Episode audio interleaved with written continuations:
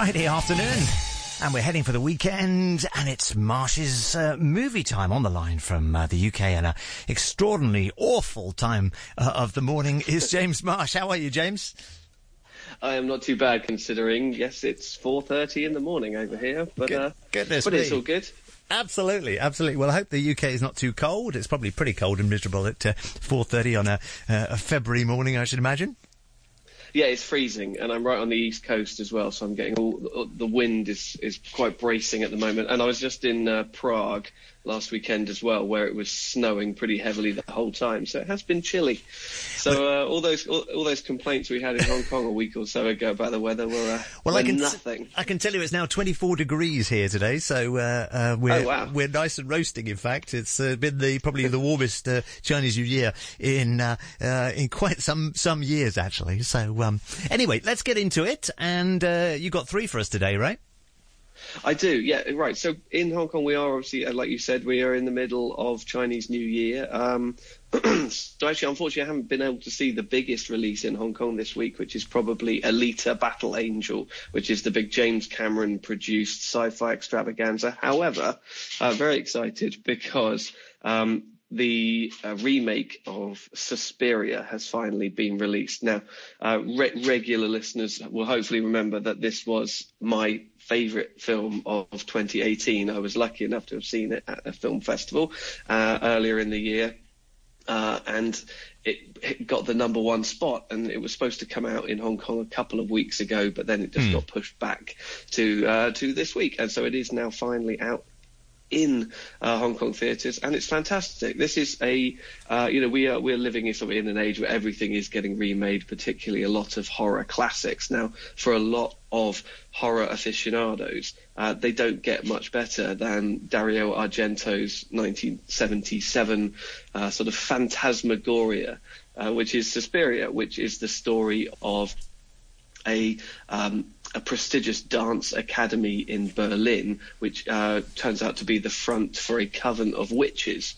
Now, back in seventy-seven, when uh, Argento made the film, he keeps that element of the story secret. That's kind of like a big reveal uh, at the end of the film. But in this new remake, which is directed by uh, Luca Guadagnino, who is the Italian director, probably best known for Call Me By Your Name, big mm. hit from last year, uh, he reveals it up front. Uh, so, and he set, he sets the story in nineteen seventy-seven, which was obviously the year that the, the original version took place. And we follow American student Susie Banyan, played by Dakota Johnson, as she arrives in Berlin uh, to attend this prestigious Markus Dance Academy, uh, which is this elite all-girls institution. Uh, as and she discovers it's as divided as the city where it stands, because obviously uh, during Uh, the seventies in Berlin, where we find ourselves at the height of the uh, Baden-Meinhof uh, terrorist attacks and what have you. You know, and, and you've got East and West Berlin sort of uh, in constant opposition. And uh, she she discovers that there's this power struggle going on within the school between Tilda Swinton's uh, Madame Blanc and the mysterious kind of unseen incumbent uh, Madame Marcos, who we hear about a lot, but uh, she doesn't seem to be around. Uh, it's revealed that the school is in fact, yeah, as I said, the school is in fact uh, a coven of witches beholden to the, the someone known as the Mother of Sighs. Right. Um, yeah, and so you've got Tilda Swinton's um, Madame Blanc, and she feels that um, th- their powers, their magic as witches, they c- could actually be used sort of not exactly for good, but certainly to further the artist- artistry and advance the success of the school. You know, they could e- literally sort of imbue their performances uh, with these powers, whereas Marcos and those who who sort of follow her, the, the, the other teachers and the other students who follow her, are only interested in feeding a far more sort of primal uh, need and desire, uh, sort of, sort of far more dark magic. Now, um, the girls, you know, like I said, it's a, it's an all-girls academy, and they react to the, this sort of their own discovery of the truth in different ways. Uh, at the beginning of the film, we see Chloe Grace Moretz and her character, um, who has run away from the academy, uh, which not only leaves a top spot in the performance or in the cast, you know, available to Susie, who's the new arrival, um, but she has also reported her findings to an elderly psychiatrist known as Joseph Klemperer, who obviously then begins his own sort of investigation of what, what is going on. Uh, other other students try to escape over the course of the film with uh, with, with varying levels of success. But as Susie uh, slowly discovers what is going on, she f- she's falling ever more under the spell of Madame Blanc, uh, while securing her position as sort of the troupe's principal dancer. And in doing so, she also begins to realise that she may have untapped powers of her own.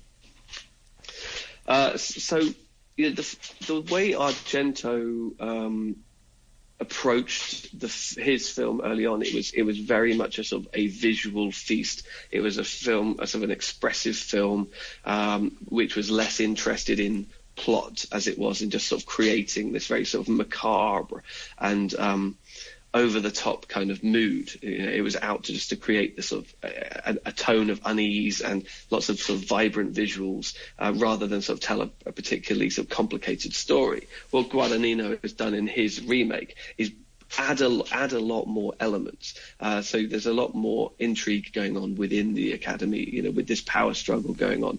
But also he does spend time looking at Uh, Berlin of the time and of the period and the politics that are going on, and it just adds sort of an extra layer to it.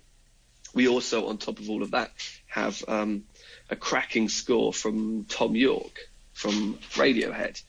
And, all right. Uh, wow. And then, yeah, mm. yeah, and it and, and it uses this instead of, like I said, it was very sort of vibrantly visual the first time round, but this one uses, you know, equally impressive but a far sort of different approach. It's a much more sort of muted, earthy, bleak, sort of uh, brutalist, urban sort of uh, aesthetic, if you like. So the Radiohead would be uh, Radiohead would be perfect for that.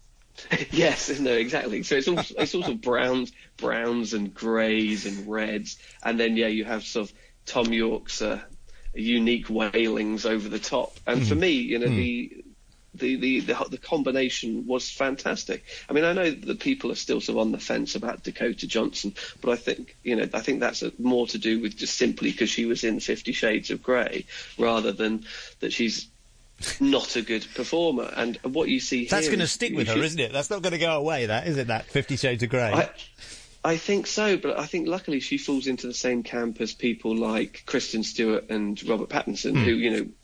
arrived under the same cloud, you know, with the Twilight films, but have both shown in the wake of that, you know, they've, they've picked a series of sort of increasingly sort of interesting and challenging projects. They've not gone uh, the obvious path, that, you know, to, to being sort of big A-list stars. And I think they have both succeeded in sort of proving their mettle, as it were. And I think Dakota Johnson has similarly, you know, picked some really sort of wise choices. And here we really see, apparently she did train for many years as a dancer as a child, and that really comes out. It's a very sort of physical, powering t- performance. You know, there are sequences uh, in the film where we, you know, where, particularly where she has to do her big sort of final audition in order to become sort of the the, pr- the prima donna, if you like, or the pre- prima principal dancer.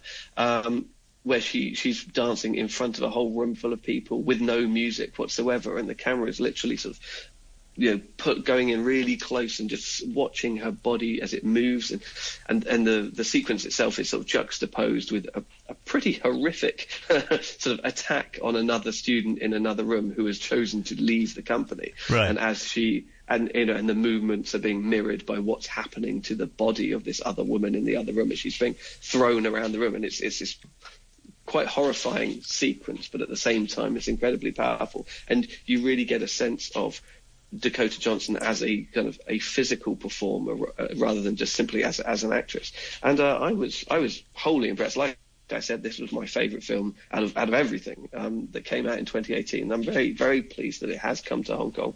Um, Great. And the cast, the cast which is almost completely uh, female, you know, is is stellar throughout. With uh, and people will know. I won't reveal anything, but people will know that Tilda Swinton plays plays more than one character in the film, and I'll leave I'll leave it at that. But there has been plenty of debate over that. Great. Suspiria is the first one. We'll be back with James in a moment.